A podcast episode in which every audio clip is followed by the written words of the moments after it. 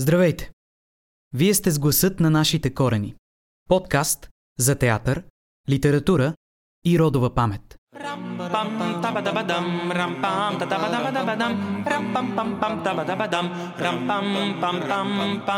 Последна радост.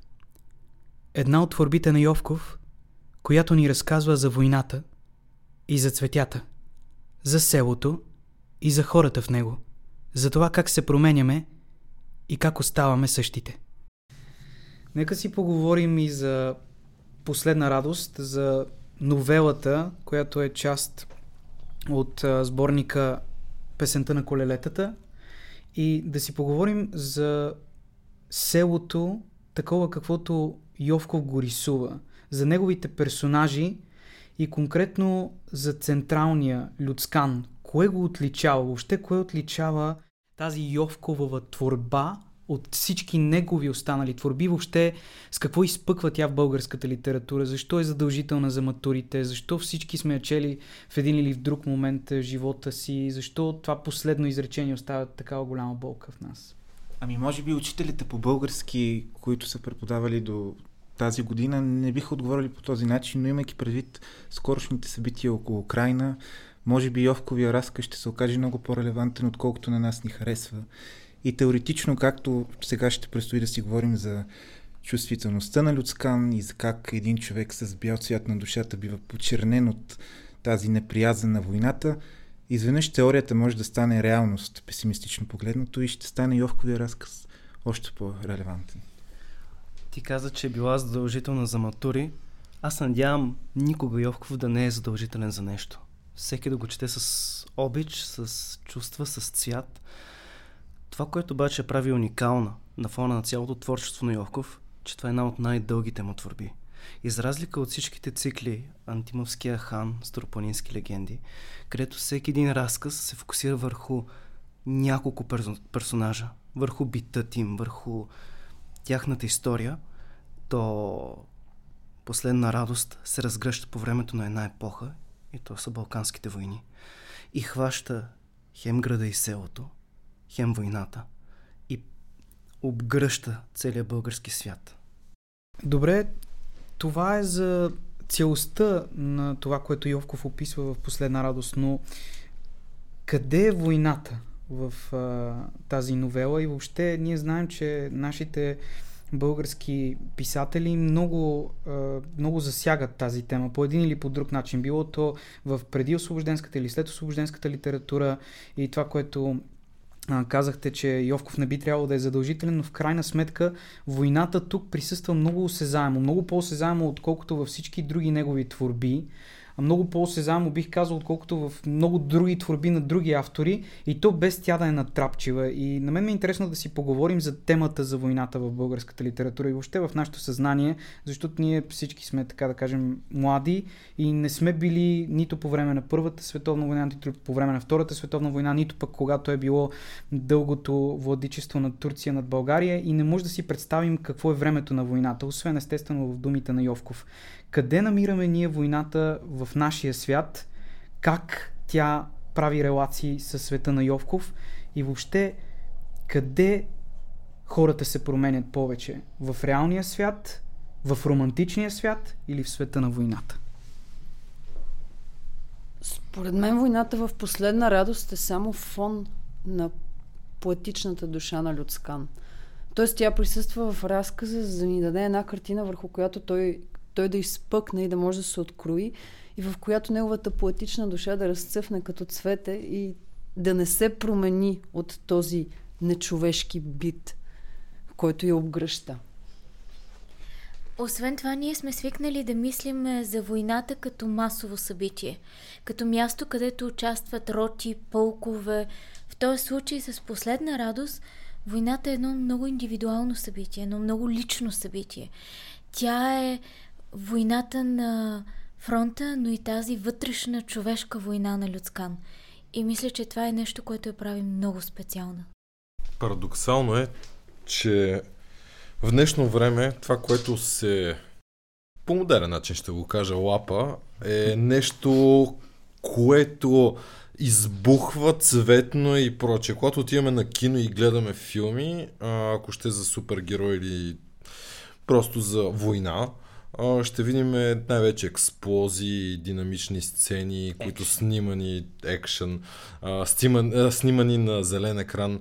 А, докато в а, българската литература и при Йовков това, което забелязваме в последна радост, е погледът върху самите хора, до какво ги докарва войната, не е толкова в екшен.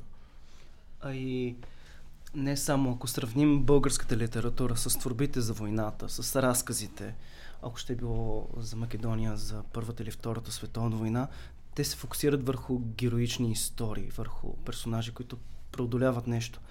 Няма колизия на тази война в последна радост. Тя никога не се случва. Ние виждаме само мизерията от нея. Няма нищо героично.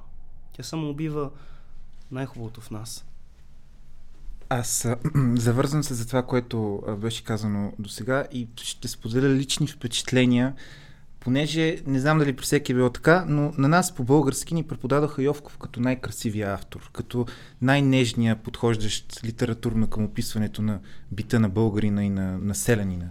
Но според мен Йовков е един от най-бруталните, ако не и най-бруталният автор, който ние може да, изучим, да изучаваме по-български, защото той е толкова добре, интимно запознат с красотата и невинността, че точно той е най-добрият автор в това да я представи смазана, фрагментирана и унищожена. А, добре, по-брутален ли е от Геомилев?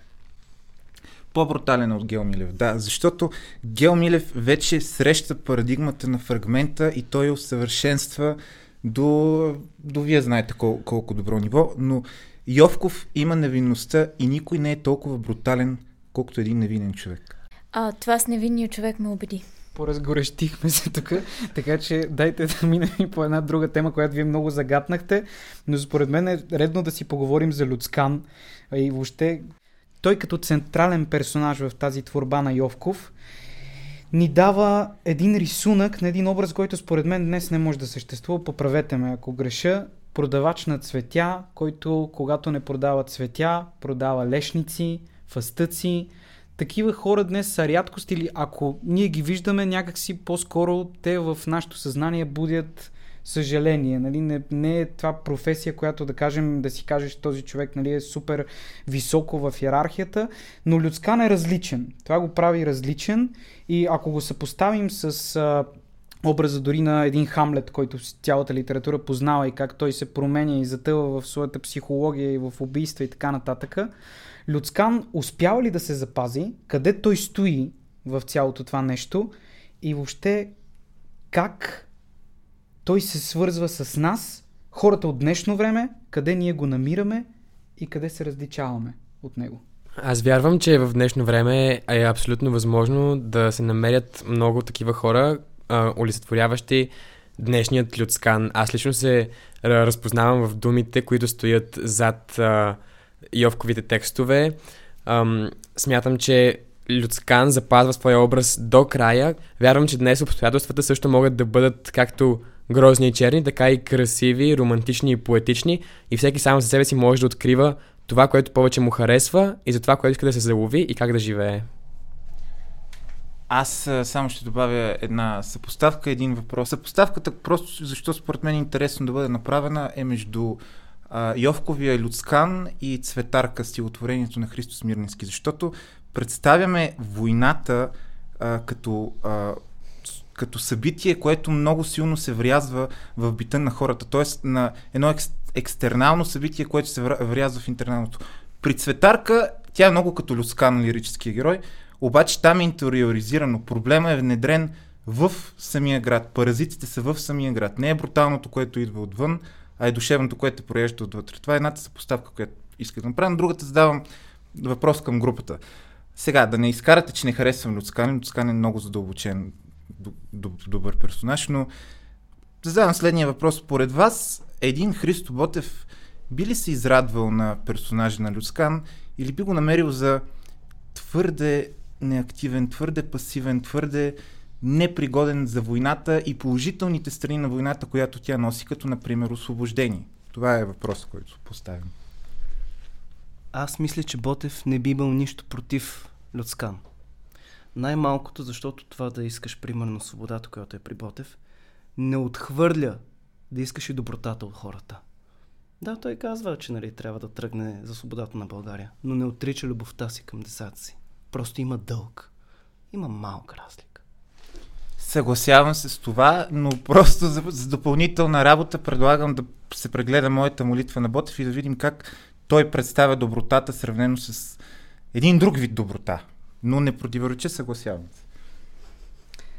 Добре, с това можем да сложим край на нашата дискусия. Да вземем най-хубавото, най-охаещо и най-красиво цвете и да се потопим в света на Люцкан и последна радост. Мешанка. Жълта мешанка. Рано ми е море, слънце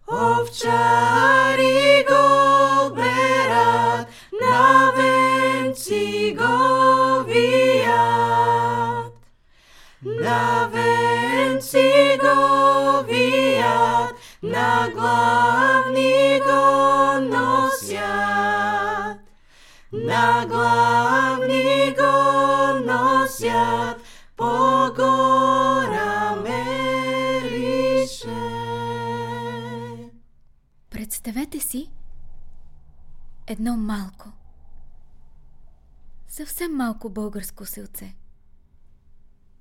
Скалните му улици, с старите му баби, с църквата, с кръчмата до църквата, кметството и хората.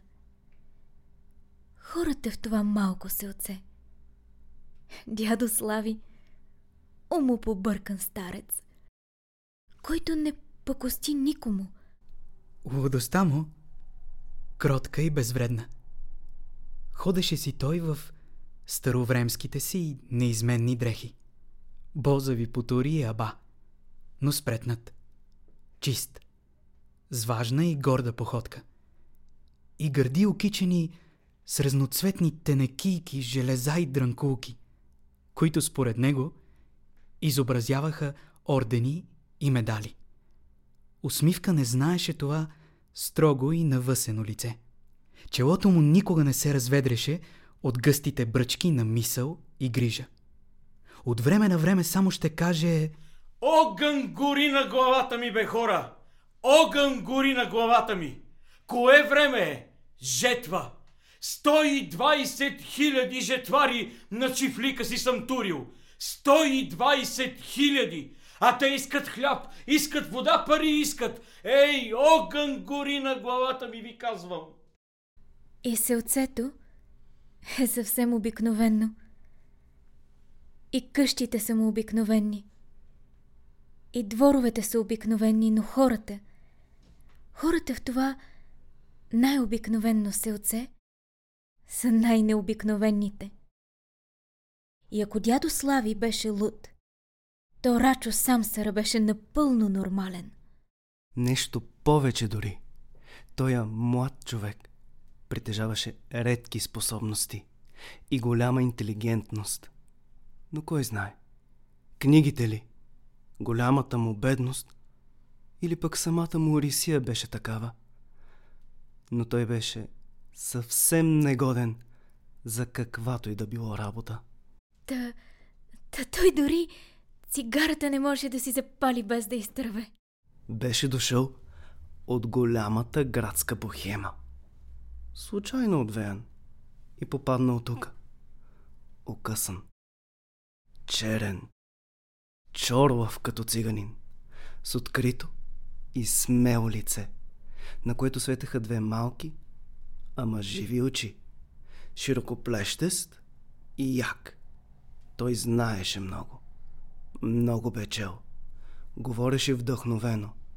И от неговата цветиста и образна реч, като изкрипот огниво, се сипеха сарказми, острумия, парадокси. Тоя човек притежаваше най-чувствителната съвест. При това и големия кораж да нарича всяко нещо направо с името му. Сред тези обикновени улици вървят необикновените хора. А най-необикновен от тях е Прочутия, Кръстан, Касапинът. Макар неговата слава да беше от по-съмнително естество. Снажен здравеняк, си спъкнали очи и хайдушки мустаци.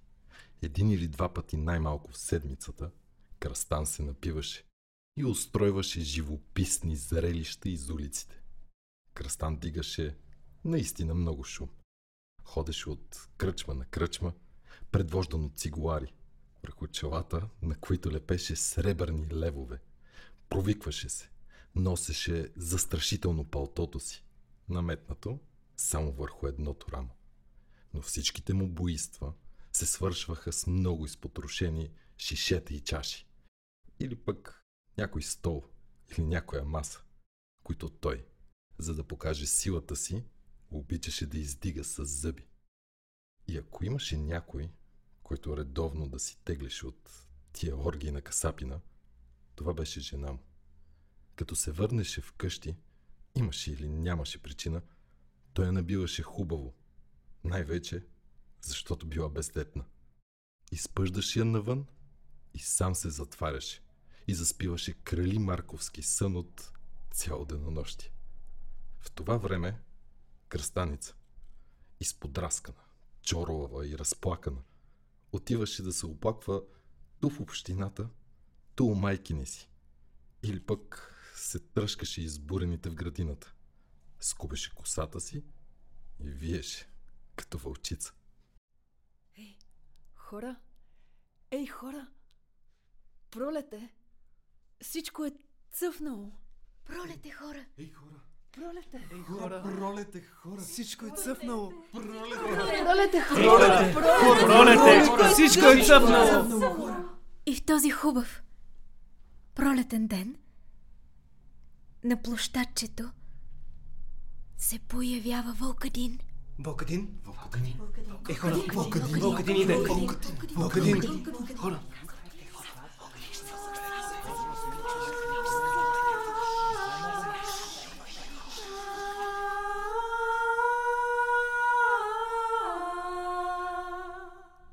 Цялото село той знае.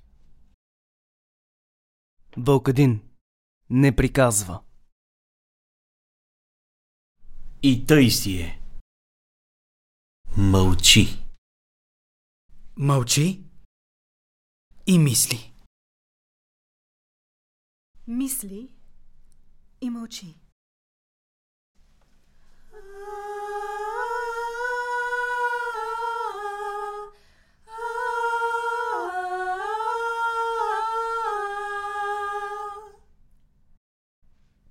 Какво мисли? Един Господ знае. Кажи ми, Вълкадине, с какво съм различен от теб? Вълкадине, с какво си различен от нас? И мислите му. Не от вчера. Не от оня ден. Също като нишка от чекрък, която нито е спирала, нито се е късала, се занизват пак в ума му. И в той село момите, коя от коя по-хубава, коя от коя по-гиздава, по-нагиздана. Но най-хубавата, най-гиздавата е Цветана.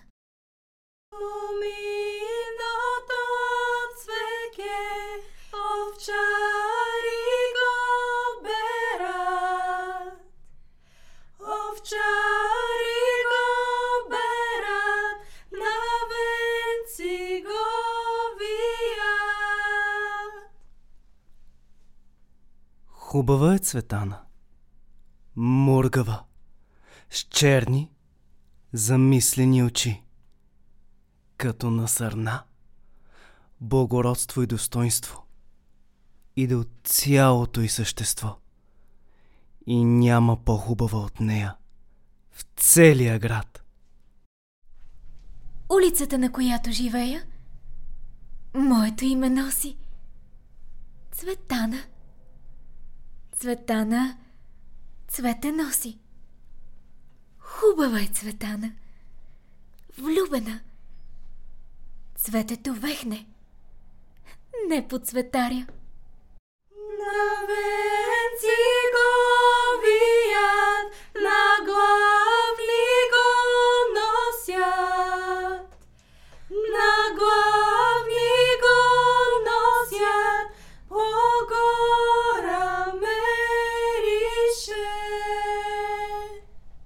На.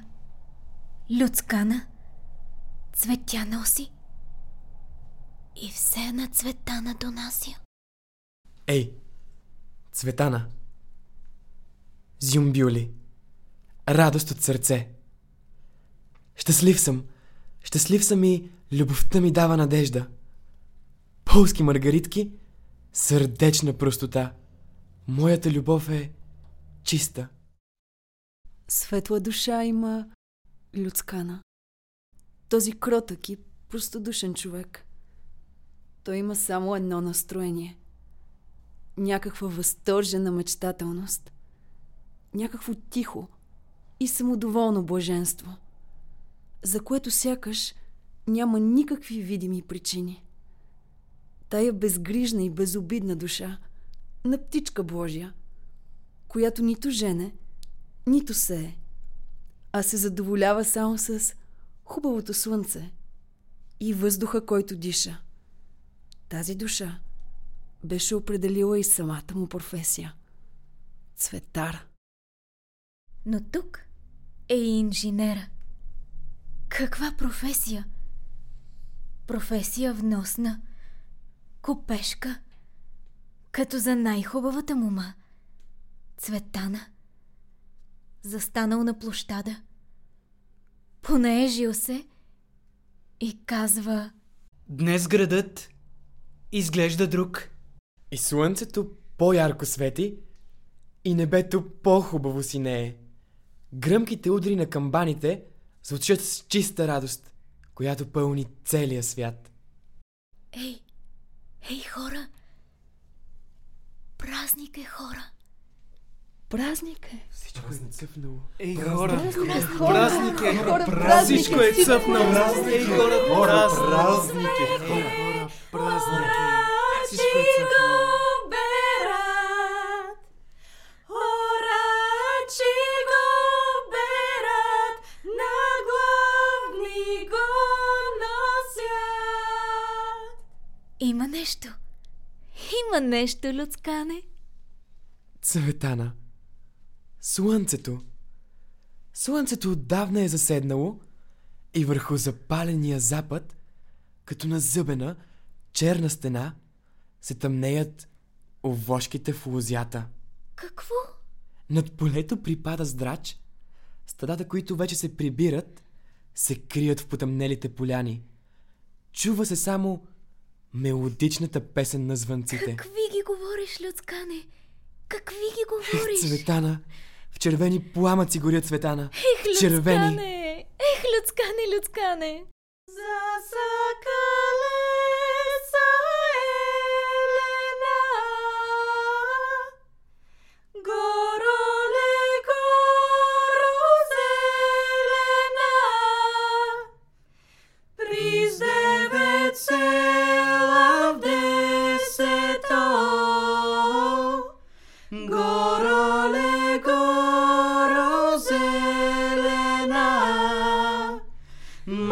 Майка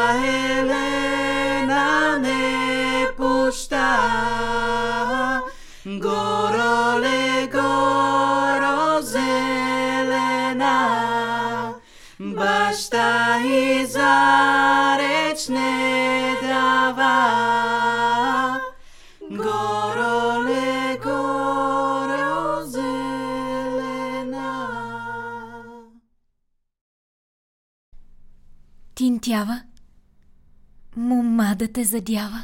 Лайка. Майка ти да не се вайка. Кукиче. Да ти се усмихне момиче. Цветана, какви ги говориш, Цветана? Ех, бе, Люцкане. Елена плаче да иде,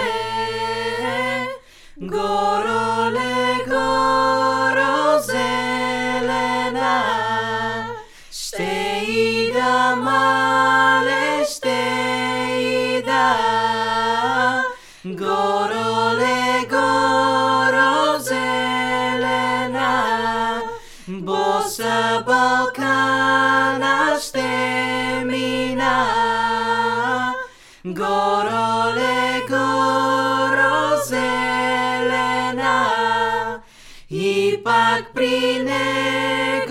ще ида. Гороле, горо зелена. В малкото село, на малкия площад, се изпъчила голямата кръчма. По-голяма от кметството и по-малка от църквата. Празник е. И мъжете се в кръчмата, а жените пред нея. Бира, Цветна лимонада, бира, цветна лимонада, още една бира. още една цветна лимонада, Голяма бира. голяма цветна лимонада. Ей, това бирата е безвкусно и блудкаво питие. Момчета, а? Айде да минем на ракия. Домашна ракия. Ей, момичета, това лимонадата е безвкусно и будково питие. Да минем на бира. Купешка бира, Домашна ракия. купешка бира, Още една домашна ракия. още една купешка бира. Келнер, две бири. Донеси ми ракия. На, Ако на, обичаш на, още една за ракия. жените. На мен давай ракия. Побързай, моля Има те се, се. давай Една се, ракия. давай, давай. Толкова още вече. Dojcine, dojcin sedi umejani, pa si pije rujno vino,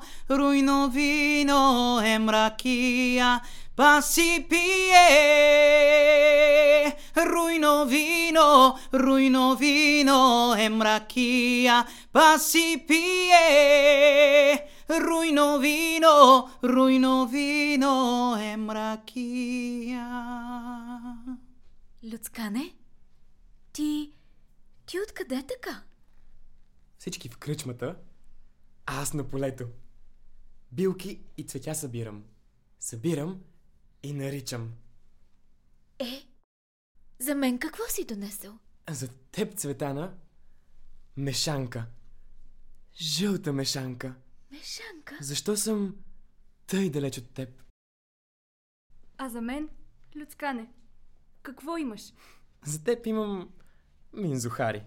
Да вариш лековити отвари. Е, Люцкане, а за мене каква китка имаш? За теб имам коприва. Любов горчива. А за мен? Полски маргаритки. Радост от сърце. А за мен? Кокоряк. Да си як. Люцкане, на мен какво си За теб, донесъл? за теб имам звъниче. Ей, Люцкане, Да родиш момиче. за мен какво имаш? За теб, за теб полски маргаритки. Дай ми още. Джумбюри, леменуга, скрита любов, бъди благоразумен, бял карамфил. Повикнува, хайде, хайде, млад дойчине, дома имаш руйно вино, руйно вино е мракия, дома имаш руйно Руйно вино е мракия, дома имаш. Руйно вино, руйно вино е мракия. Аз съм сирак. Преживявам при гостилничаря. Дядо Руси. Зимата продавам фъстъци и лешници. Бомбето ми измачкано. Рединготът ми разкъсан. Раздвоен като опашката на лястовичка. Цветята са моите наричания. Това е тънка и сложна наука с емблематично значение на багрите и алегоричен говор, който се изказва чуто или нечуто. Все едно. Когато се подаде някому цвете, това е приятна и сантиментална игра. Създадена от въображението на старото романтично време. Аз съм сирак. И дрехите на инженера нося. Свои си нямам.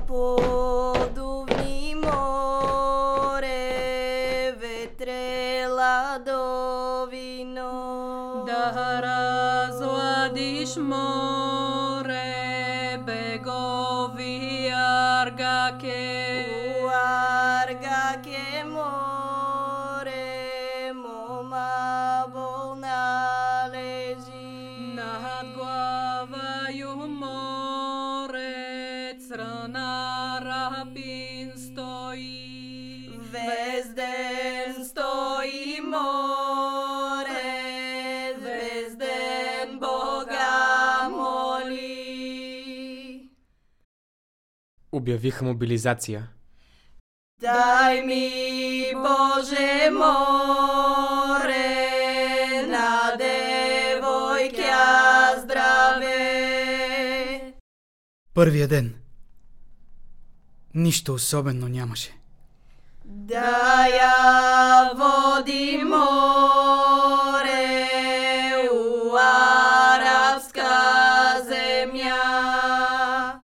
Биха камбаните на всички черкви. Да ми ражда море, деца рабчета. В кафенетата, по мегданите и по улиците се трупаха хора. А девойка море,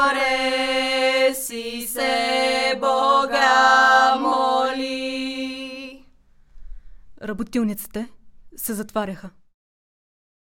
Дай ми, Боже, море, по-скоро да умрем.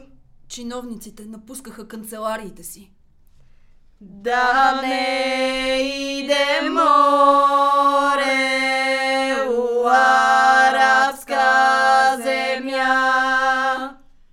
Всеки гледаше да приготви нещо. За себе си и за семейството. Да не ражда море, деца рабчета. На втория ден обаче стана нещо необикновено. Започнаха да идват запасните от селата. Улиците на града се изпълниха с каруци, натъпкани с млади и здрави хора, които сякаш отиваха на сватба. Всички бяха окичени с китки. Байряци се вееха, гайди свиреха, тъпани и удряха. Радяха се най-разнообразни лица, най-пъстри носи. Минаваха главанци, с червени елечета и бели ръкави, възниски, но тантурести и набити. Минаваха и бабадашки преселници, високи, сурови и мрачни. Минаваха най-после котленски и жеравненски овчари, с очи изпълнени още от ширината на полето. Каква неведома сила подводяваше тия мирни и работни хора? Гледай го, Люцкана. Барабар Петко с мъжете. Че и ти ли бе, Люцкане? И аз разбира се. Мъж не съм ли? Неприятелите само ми ги покажи. Цялата перушина ще им съблека. И той разбира се. Мъж не е ли? Неприятелите само му ги покажи. И цялата перушина ще им свали. Ей, Цветана, не се меси, Цветана. Това са мъжки работи.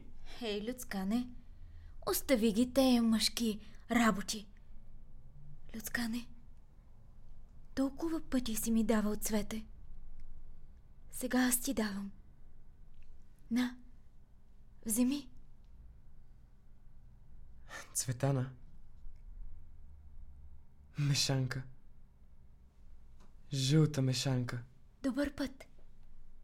И добра сполука. Раздяла. Мешанка. Жълта мешанка. Раздяла.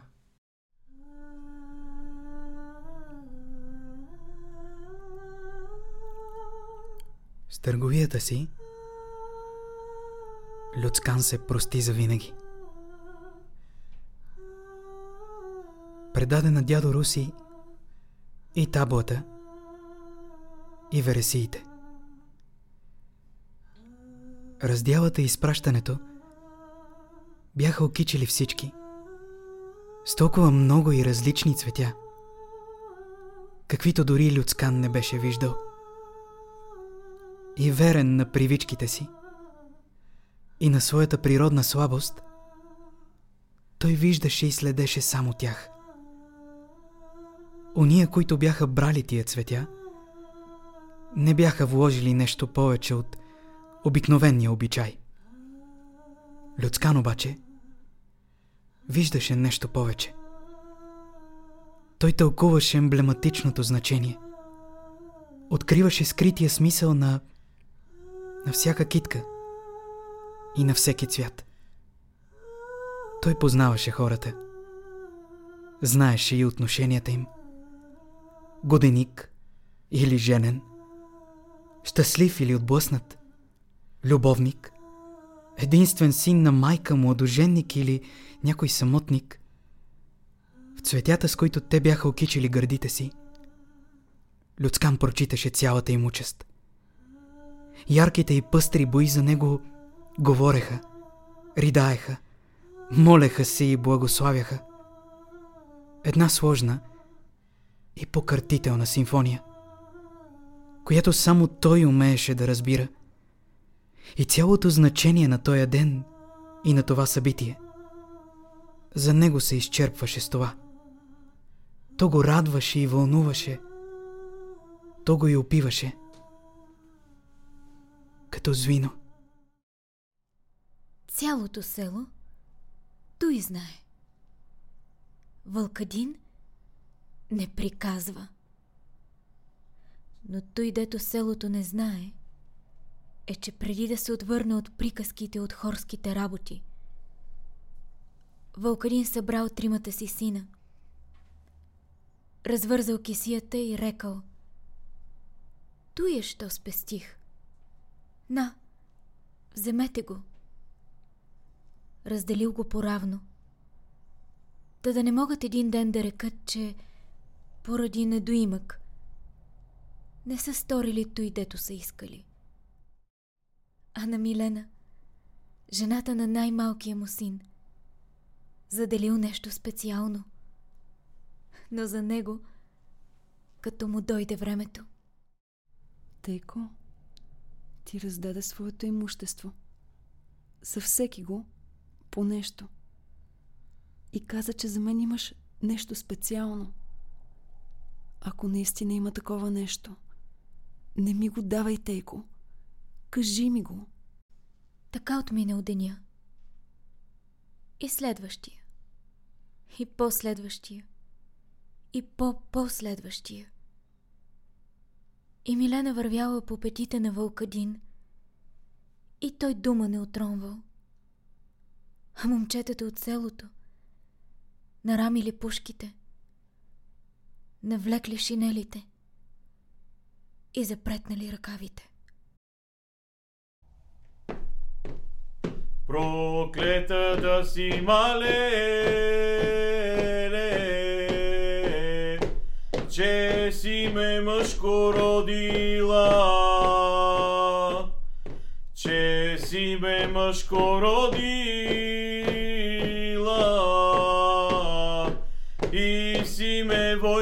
пратила. И си ме войник пратила. Девет години да служа. Девет години да служа. Да служа, да си ослужа.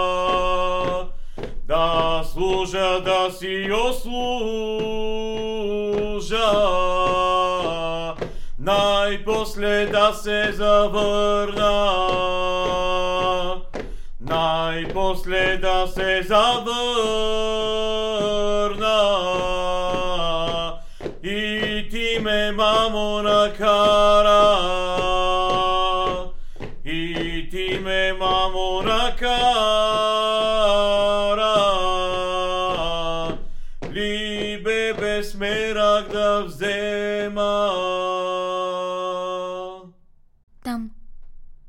Горе в планината, войниците изпявали мъката си в песен, а любовта в писма. Един ден дошъл пратеник. Варто? Ей, хора! Вартоломей Вардев! Вълчо! Добре дошъл, бе, Вълчо. Гледай го ти. Ей, сиромаха. Кончето ти съвсем запрял горкото. Какво ново? Ти служиш в щаба на дивизията.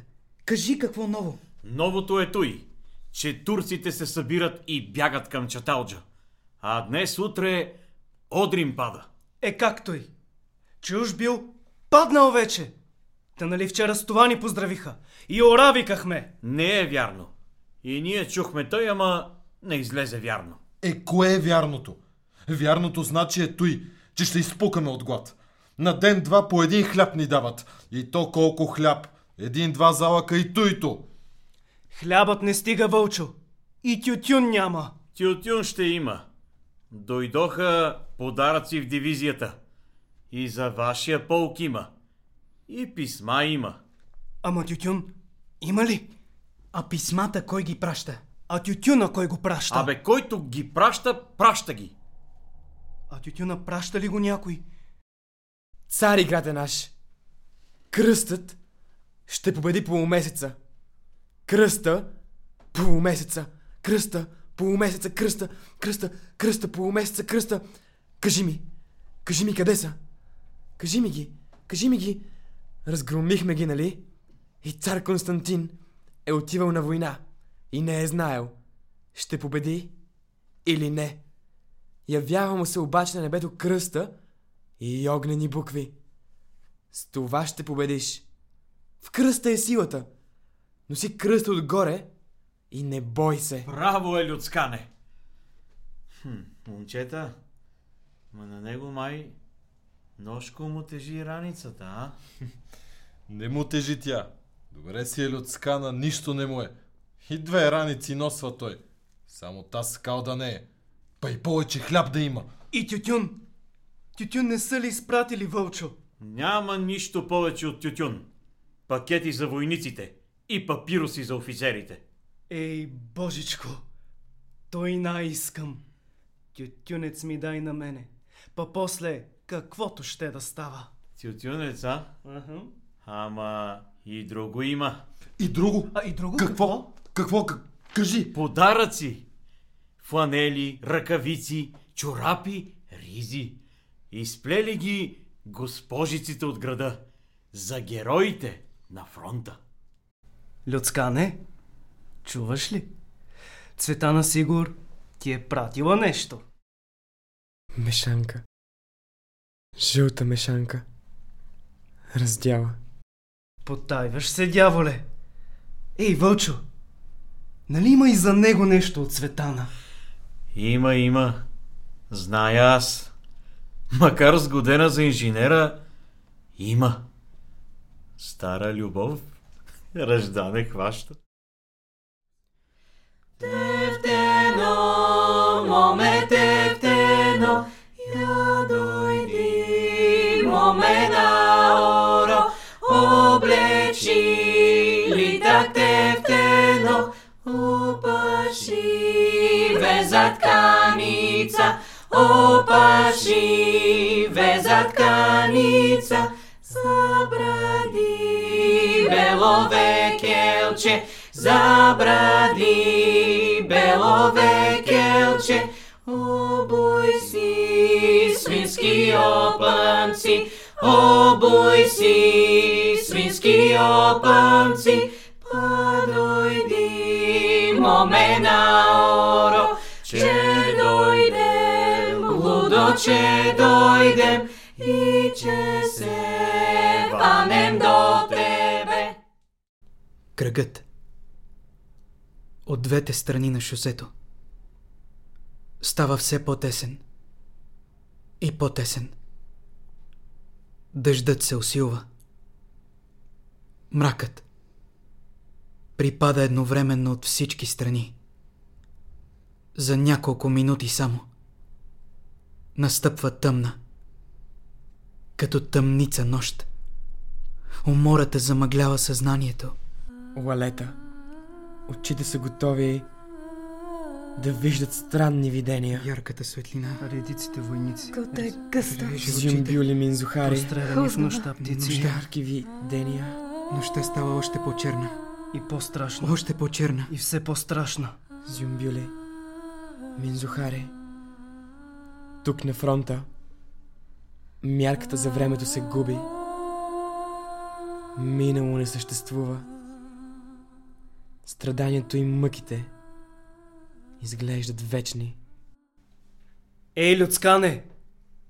Съблечи си шинела! Мокър е. И с него ще ти е по-студено. Не бой се, ще ти мине. Вземи това парче. Хляб.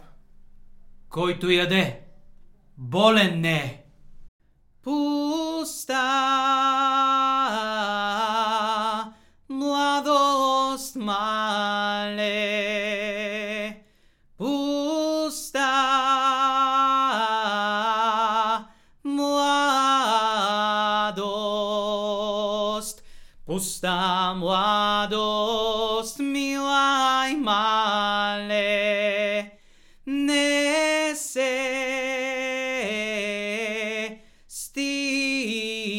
стига. Пуста младост, милай мале,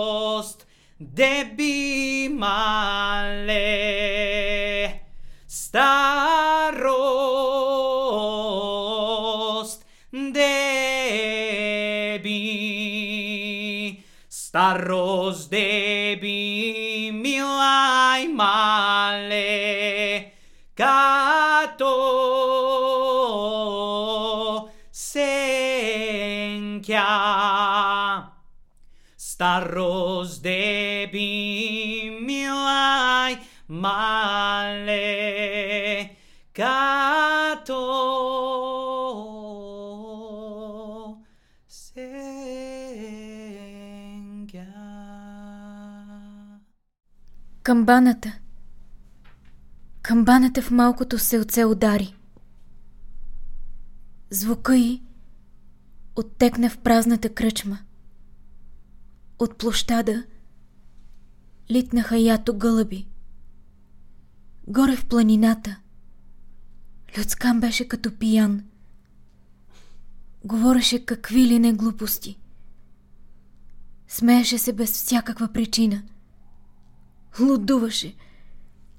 Веднъж дори, възползван от общото внимание на цялата рота, през една почивка, той се покачи на високо и произнесе оттам вдъхновено и пламенно своята реч. Вижте тази разкошна бяла хризантема, с нежни и чисти като сняг листца. Вълна от нежност, трогателна доброта и невинност. Цял един свят, от колешен и хубав, се открива пред очите ти. Гледайте това чудно цвете, което след веселия празник на лятото донася със себе си тихата меланхолия на есента. Бяла хризантема. Прощаване. Подкастът Гласът на нашите корени се осъществява с финансовата подкрепа по програма Европейски корпус за солидарност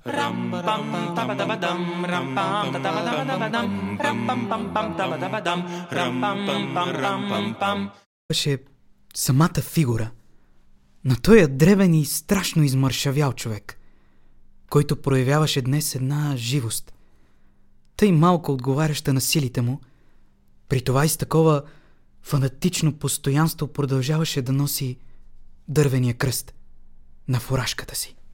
Беше се закичил с някакво бяло цвете. Хризантема. Staros debi milai male kato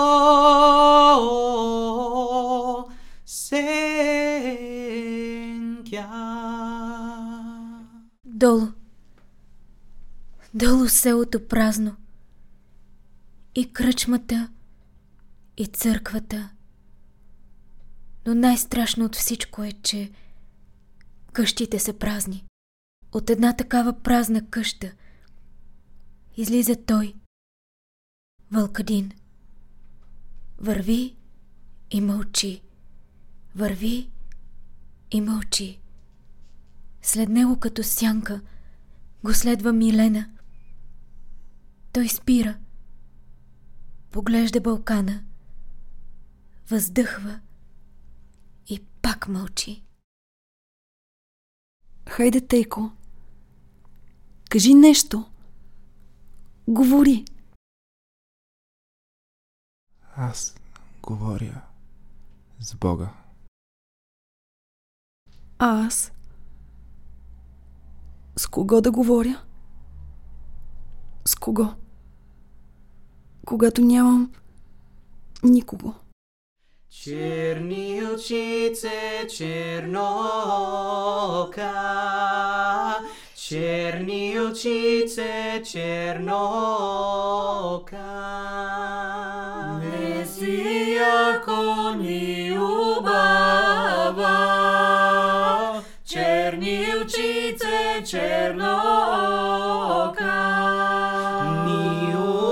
убава, ни ги издава. Черни очице, чернока. Ама си ми в сърце влела, черни очице, чернока.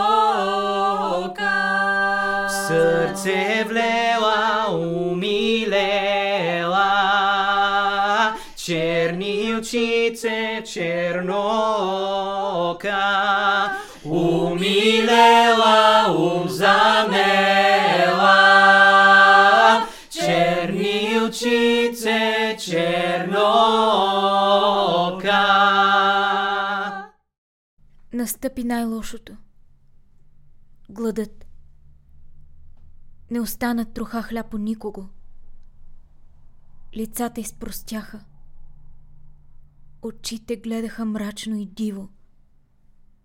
В душите се събираше глух и гневен ропот. Реда, другарството, най-простата човещина. Всичко се отдави и залечи в свирепата и груба проява на инстинкта. У всеки, дори у най-кроткия, заговори само звярат. Ти какво се хилиш пък, бе? Виж го ти, изкитка. Чакай! Не дай, моля ти се, чакай малко! Хората Какво? мрат от глата, той, а той с китка се кичи. Наоколо вилнееше страшна и безмилостна смърт. Не, не тая смърт, която очите безтрепетно посрещат в битките. Не тая смърт, която настъпва в един миг само. На едно стихия стон на куршума и, и ослепителния блясък на шлепнела. Тая смърт като че ли беше по-малко страшна, защото се знаеше и посрещаше в опиянение и забрава. Тук вилнееше една друга смърт. Невидима, коварна, неумолима. Кого щеше да порази и кого щеше да отмине? Върху всички тя насочваше заплашителния си пръст. Облъхваше ги следения си дъх. Над всички еднакво тежеше. Свирепа, тържестваща, ненаситна. А гробовете, те никнеха на всяка крачка. Лалета. Червени лалета. Любов. Любов, само любов. Капка. Поне капчица вода да има. И в последната искрица на съзнанието си събрал всичките си сили, които му оставаха, извика Майко! Майко, майчице! Бедния. Последната си минута той като че ли се е мъчил да откъсне това цвете. Господи, Господи, помилуй. Кои са тез, дето съдят на хората и редят световните работи? Кой им дава тази сила? Има ли Бог? Не са ли родени те от майка и няма ли да умрат, като всички хора? Как може да се тегли граница? Ей, тъй е, дето се случи. Да оставиш гробищата в една държава, а в другата – близките на умрелите. У дома си да си и да те пъдят. Как може да става той, Господи, как? Кой хвърля брат против брата и син против баща? Защо доброто го няма, а злото се шири? Да те подгони мечка, ще срещнеш вълк. От уса да избягаш, змия ще те охапе. Няма милост, няма блага дума, няма почет. Защо, Господи? Защо, когато купуват или продават, на хората очите са в кантаря, а когато съдят, когато човекът виси на косъм, гледат през пръсти? Защо убиват невинния и защо притискат сиромаха? Защо, Господи? Земята ражда толкова, колко те раждало и преди. Тогава защо има гладни? Защо има голи? Защо има боси? А там, там отвъд границата, що е? Чуждото се взема като свое. Вкъщи в къта е седнал пришелец и пъди навън стопанина. Праща го като добитък в яхъра. Старците са навели глави. Мъжете стискат зъби и мълчат. Защо в това усилно време криеш себе си, Господи? Защо? Господи,